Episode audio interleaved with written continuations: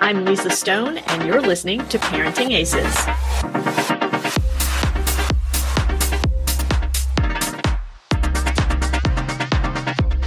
Welcome to season 10 of the Parenting Aces podcast, part of the Tennis Channel Podcast Network. I'm your host, Lisa Stone, and I am so excited to check back in with one of last year's podcast guests, Nate Gross.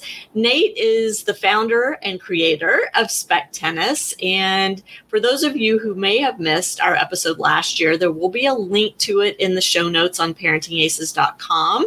But I'm really excited to chat with Nate and kind of hear what's been going on with Spec Tennis over the last year, the growth in what he's created, and um, yeah, how different coaches are using spec tennis to help their junior players develop how families are using it. There's a lot going on.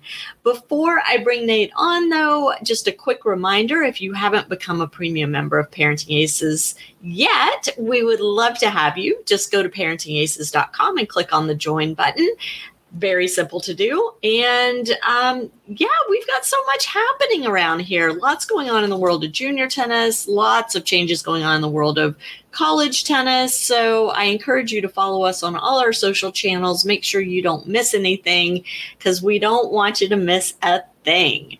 All right. All that said, let me bring Nate Gross on. Nate, it is such a pleasure to chat with you again. So much has been happening in the world of spec tennis. So, welcome back to the podcast. Thanks for having me again, Lisa. So, fill us in. I mean, I'm reading testimonials from all kinds of famous people in the tennis world and the business world. It's really exciting. Oh, thank you. It's it's been pretty fun. So, for those that aren't familiar with spec tennis, maybe they missed us last summer. Can you just give us a little rundown on what spec tennis is? Yeah, so it's a racket sport that's played on a pickleball court, uh, but it's very tennis like. You use an 18 inch paddle with holes in it and use an orange dot low compression tennis ball, which is 50% less pressure than a regular ball. And so it works really well on that smaller court. And after last year's pod, you sent me some paddles and balls to play with at home, which was great during the lockdown because it allowed me to get out and hit some balls against my garage and with my husband and um, just kind of keep my tennis skills, well, not perfectly honed, but at least not have them go away altogether how is the sport played? I mean, you mentioned the paddles, you mentioned the orange dot ball, but scoring wise, um, court wise, what does it look like? So you play no ad tennis scoring uh, with an underhand serve. So first to win four points wins the game, and then you also play short sets. So first to four games wins a set, and so the sets happen pretty quick. Uh, matches happen pretty quick. You can play five sets maybe in an hour, and so it's a, it's a lot of fun. There's not a lot of time in between uh, in between points because the balls are contained in a small area. And also, without having a second serve, you only get one serve. Uh, there's no missing your first serve in the net going to pick it up. So everything happens pretty quick, um, pretty fast paced. Why spec tennis as opposed to pickleball, or do the two work hand in hand since it's played on the same court? Uh, pickleball, you need a, a different skill set than you do for tennis. Um, whereas I found with spec tennis, you can use the exact same skill set that you need for tennis. And so tennis players coming to spec tennis can pick it up quick also people who are looking to eventually get into tennis can learn the skills that are needed for tennis. Um, because of the way the rules are structured in pickleball and the ball and the paddle, um, you're hitting a lot of different types of shots. And so while while you may get good at pickleball, I don't see that directly translating to you being able to rally a tennis ball on a full size court back and forth. Um, but I've had a lot of experience with players in my tennis lessons, starting them off with spec tennis, teaching them a skill and then you kind of using a progression model where as they get good at that skill, I put them in various scenarios, then move them back a little bit further from the net, and then eventually transition them to a tennis racket um, using the same skill, just a little longer tool. Got it. So specifically, what skills are you talking about? Um, let's let's kind of put this in the perspective of a junior tennis player looking to work on something new. So let's say they they haven't learned a topspin forehand yet. So I would start them off with the paddle. Um, the ball is lower bouncing, so they end up with more balls in their strike zone. The court, there's less court to cover, and so for kids, their stride is a lot smaller than an adult, And so they can cover that court like a pro tennis player would cover the bigger court, taking the same number of steps and practicing good footwork patterns like that. But just simply, if you're teaching somebody a topspin forehand, just finding the sweet spot is a lot easier with the paddle because it's shorter um, than it is on the tennis racket. And so I found that players are able to get it and they're able to rally and you're able to put them in various scenarios. So instead of just working on the technique of hitting the ball, now we can put them in scenarios where they have to place the ball properly cross court, place it down the line, put together patterns, and then they transition that same thing to the tennis court. So, just so people understand, you grew up playing tennis. You are a tennis teaching professional. So, you understand the game of tennis inside and out. Why did you feel the need to develop spec tennis? What was missing for you that spec tennis fills? Uh, well, initially was, there wasn't really anything missing. Um, I initially developed it just as a fun, fun sport. Um, I went out on a pickleball court one day. hadn't played pickleball before, but I'd played platform tennis and paddle tennis in Venice Beach, and I just wanted to try to have fun out on the pickleball court. So that's kind of how it started. Um, but as time went on, I thought, well, this could be a really good tool for players, especially um, new players into tennis, just being able to get to a rallying stage a lot quicker than they might be able to on a full size tennis court with a, a 27 inch racket. And I think that's for me, I think that's one of the things that deters people from tennis in the first place is just it takes so long to be able to play the game.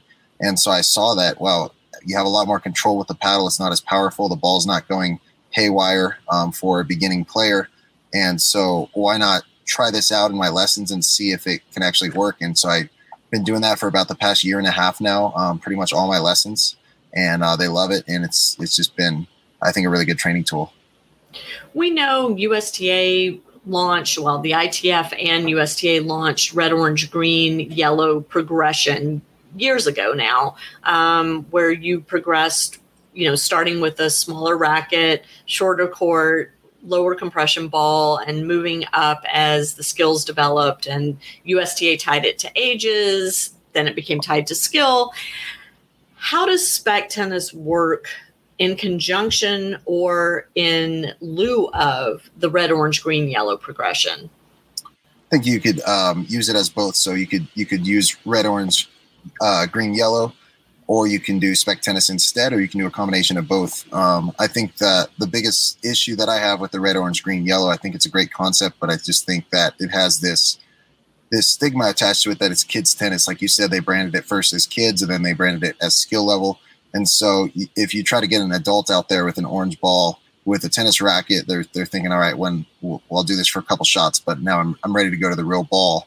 And same thing with kids, they want to play what their parents are playing. So with spec tennis, the good thing about it is everybody uses the same equipment on the same size court. So if you have, if you have um, like a 25 inch racket with an orange ball with a kid, they don't feel like they're playing kids tennis. They're playing just a complementary sport. So I think that's the advantage that it has, even though I love the, the concept of red, orange, green, yellow, and I, I do use it daily. And I mean, one of the things that that I think you just mentioned that's so fun about spec tennis too is that the whole family can be out there together, and regardless of the tennis skill level, they can have a fun spec tennis match, even if they're not great at tennis or even if there's a big discrepancy in skill level on a tennis court, right?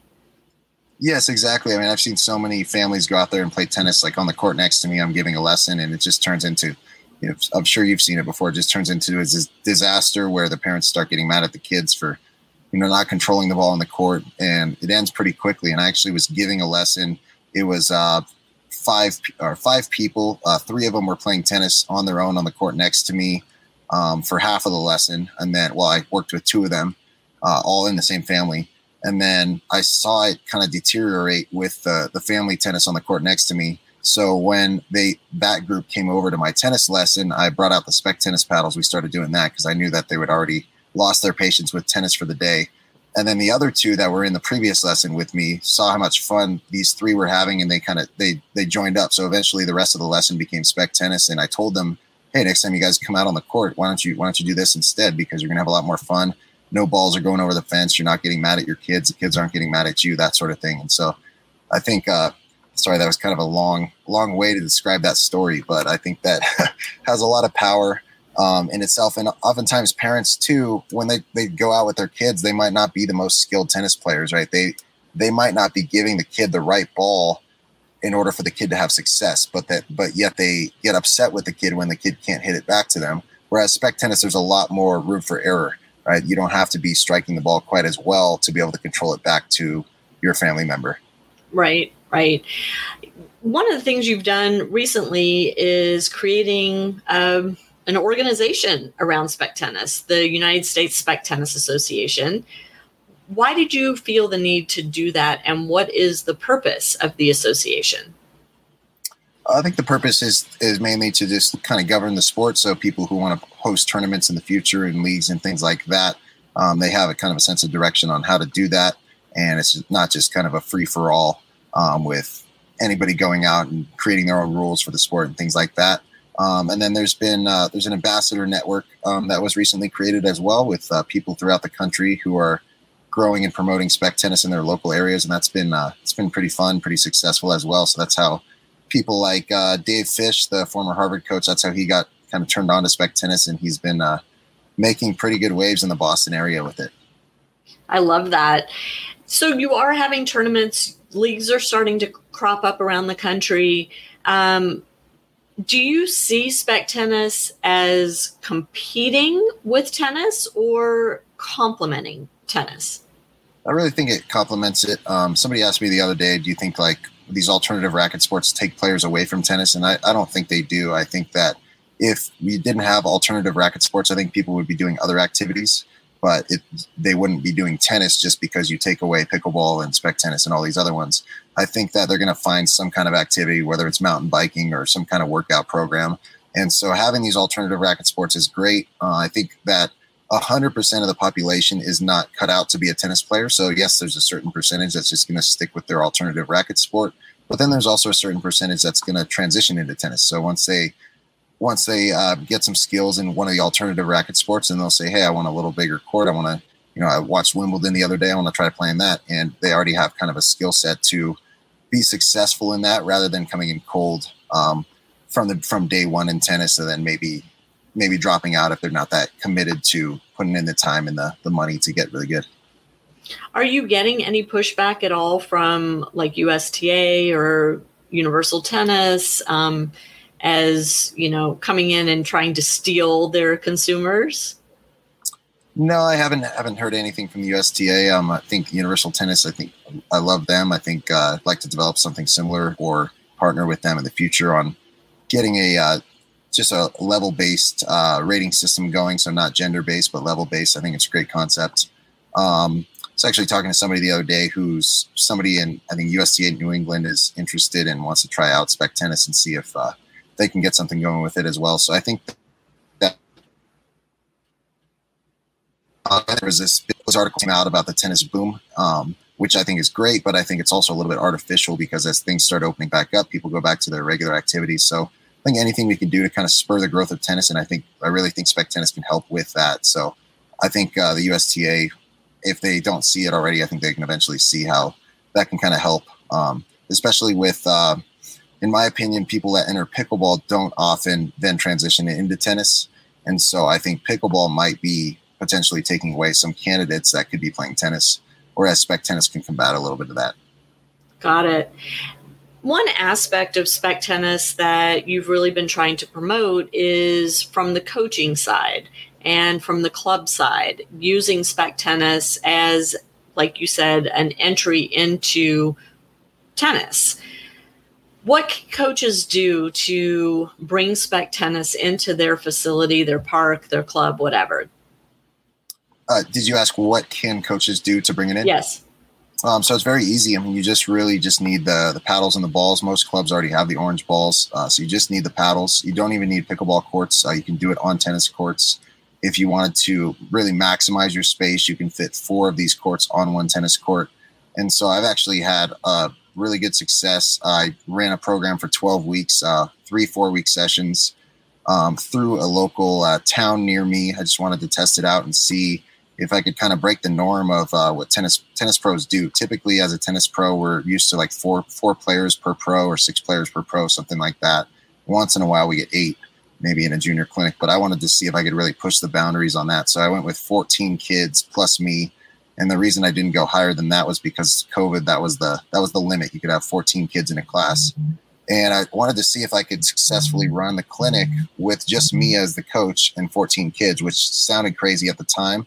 Um, but it worked really well. And I ended up adding two more sessions for a total of 12 weeks. And the reason that I think it was so successful was because with spec tennis, I find that you can do more rally based activities with the players right away.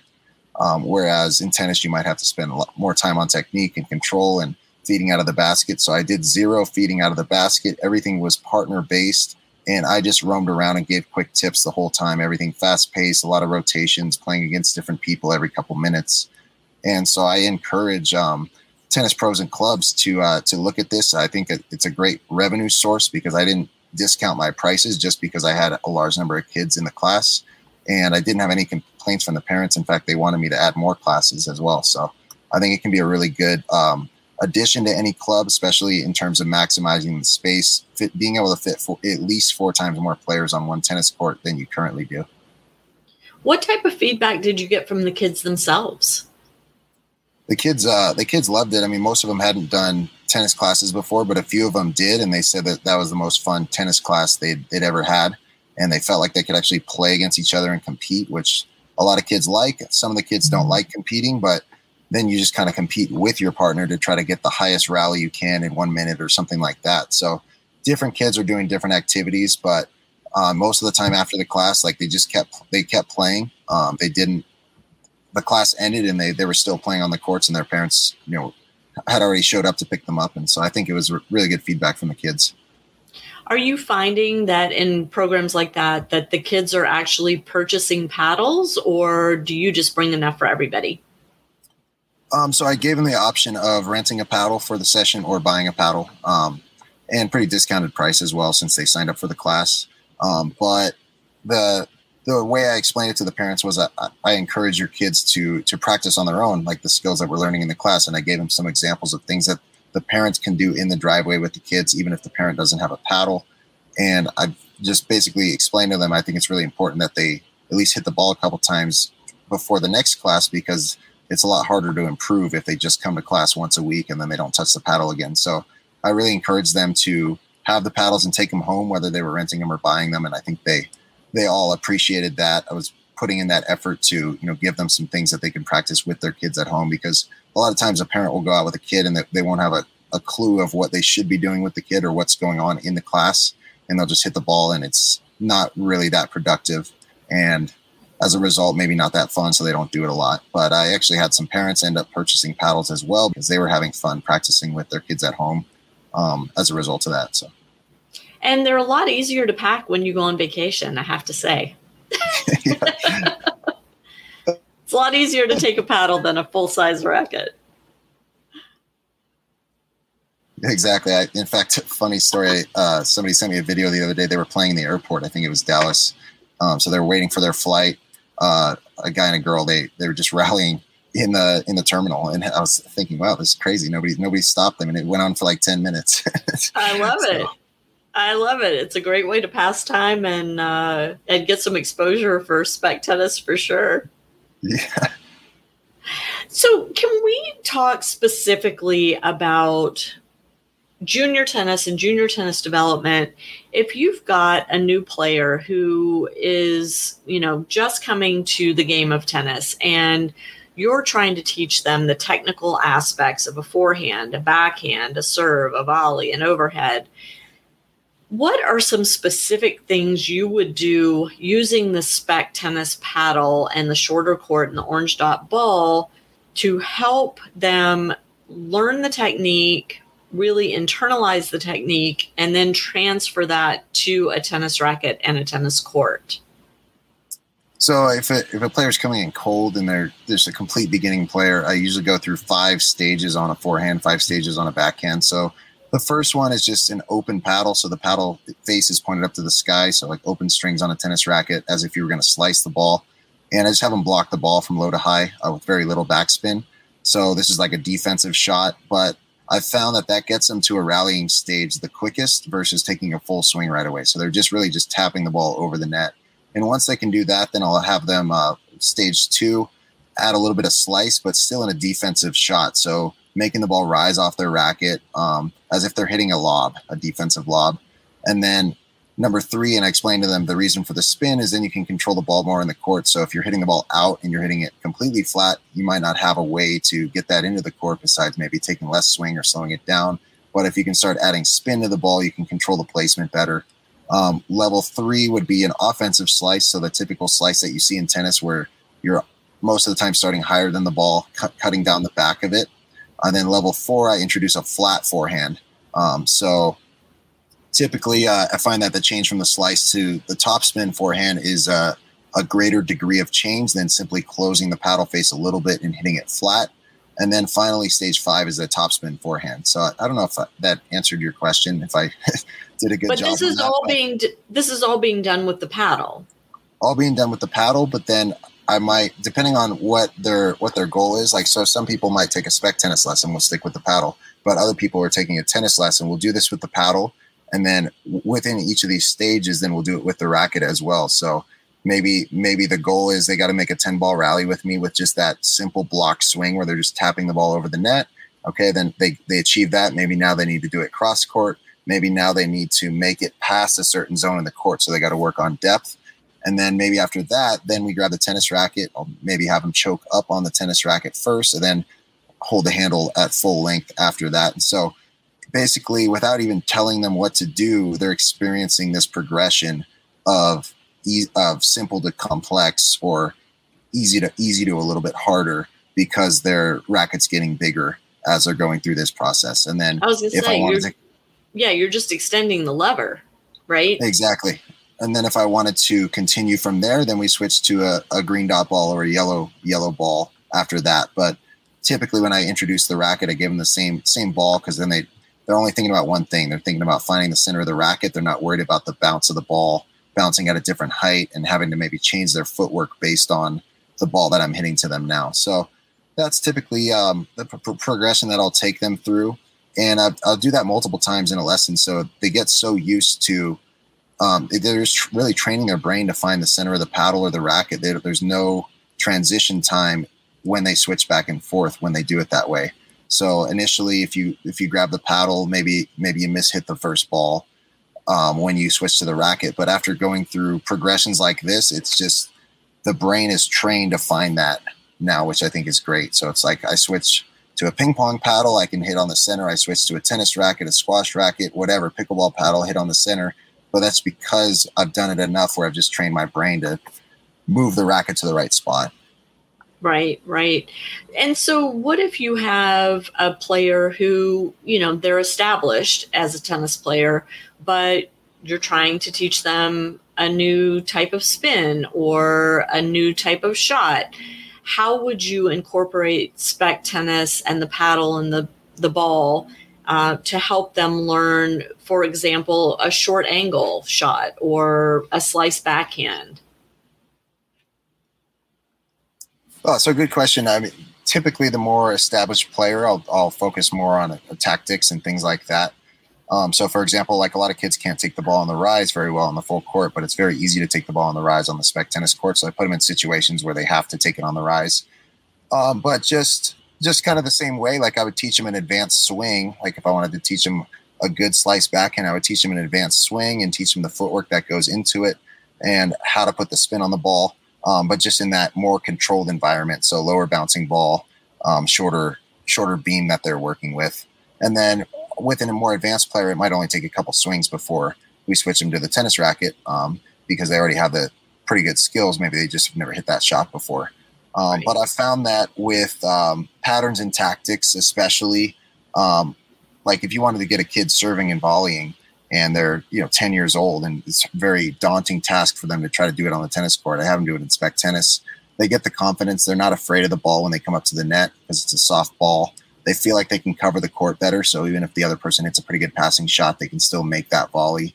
And then that just that confidence alone helps them do it better on the tennis court and um, I like to use, uh, somebody mentioned to me a while back um, talking about futsal, which is uh, a different form of soccer that they use uh, a lot of high level players train with it, and it's a smaller field, a little different size ball, less number of players, but you have to be able to create. Um, you have to be able to create, uh, sorry, patterns and you have to be able to put together plays in that smaller space, and so your your passes have to be very precise, and you have to have really good control of the ball. And so I, I like to think of it sort of like that as well. Like in spec tennis, you could have two high level players playing, and it's a lot harder to put the ball away. So you have to really develop that point better than you might have to in tennis, where maybe on your first volley you hit a winner. In spec tennis, you might have to hit three or four volleys to hit the winner because the other person has a better ability to get it back. So I find a lot of power in training patterns and tactics, um, even for really high level players. Because then when they get back to the regular tennis court, like it seems so much easier. I have so much more space to develop this pattern now, and um, I'm doing well. Right. And I could see too with more advanced older players, you know, they they're not going to be happy if you put them on a red ball um maybe, but you know, going to a whole different style of equipment with the paddle and the orange ball. It's not like they're going to little kid tennis. They're just going to more specific tennis, right? Where they have total control over the ball, as you're saying. They have time to think. Um, you know, it's the ball's not coming back so quickly at them that they can't get in position. They have time to work on their footwork and and those patterns. They have time to recover and even like I would think working on a player's net game, you know, trying to get them to split sets, uh, excuse me, split step as they move forward it's often very difficult with a yellow ball because the ball's coming so fast. But with the paddle and the orange dot, you know, that's when you can really hone that skill.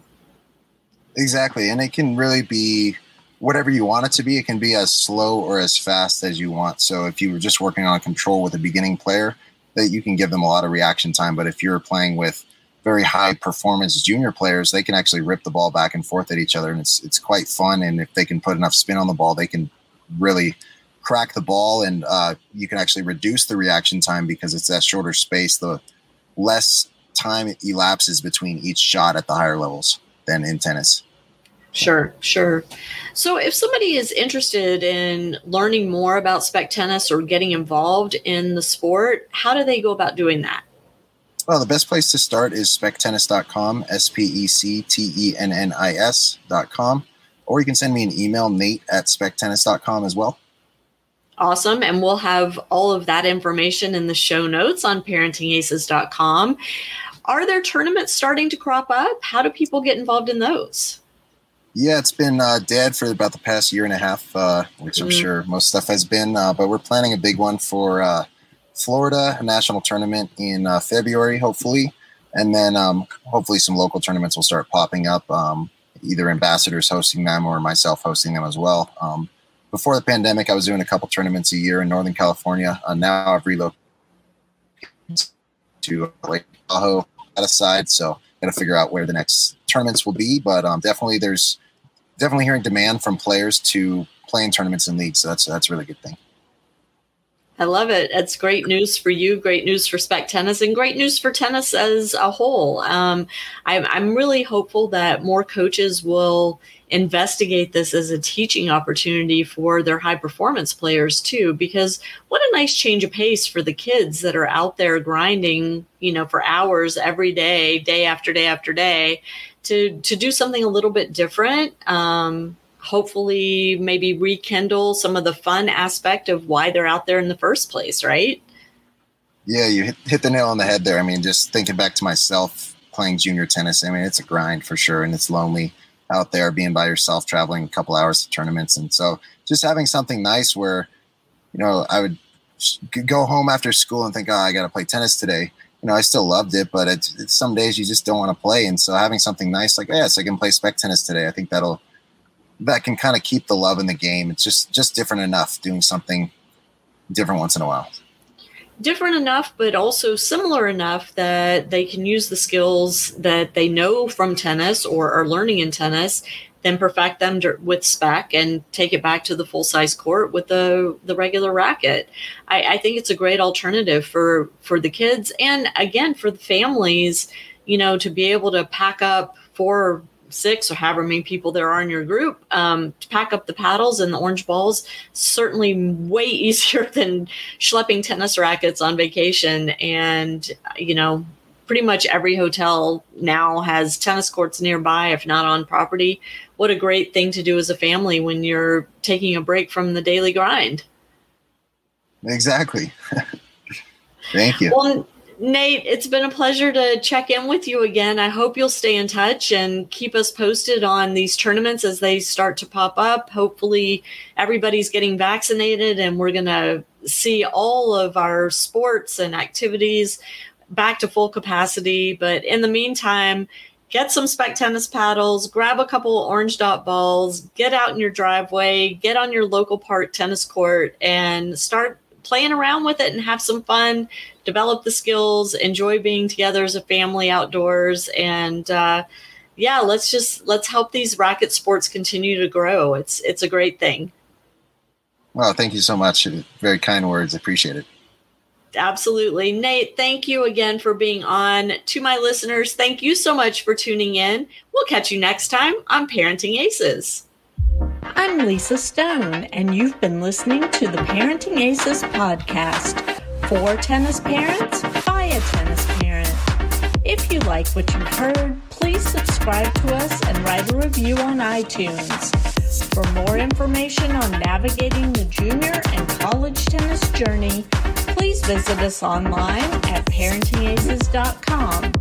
Thanks for tuning in and sharing us with your tennis community.